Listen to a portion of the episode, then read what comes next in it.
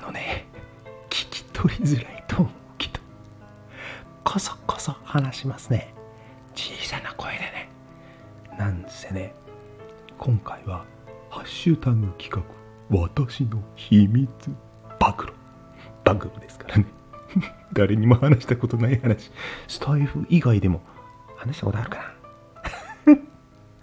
あのね姉がね大事に大事にお菓子残すんですよ。ゆっくり食べるの。私すぐ食べちゃうの。ね。で学校行ってる間ね。こそこそこそこそ。食べてましたよ。多分気づいてましたよね。今更ですが。もう時効です。ちっちゃいちっちゃい。子供の頃のお話でした。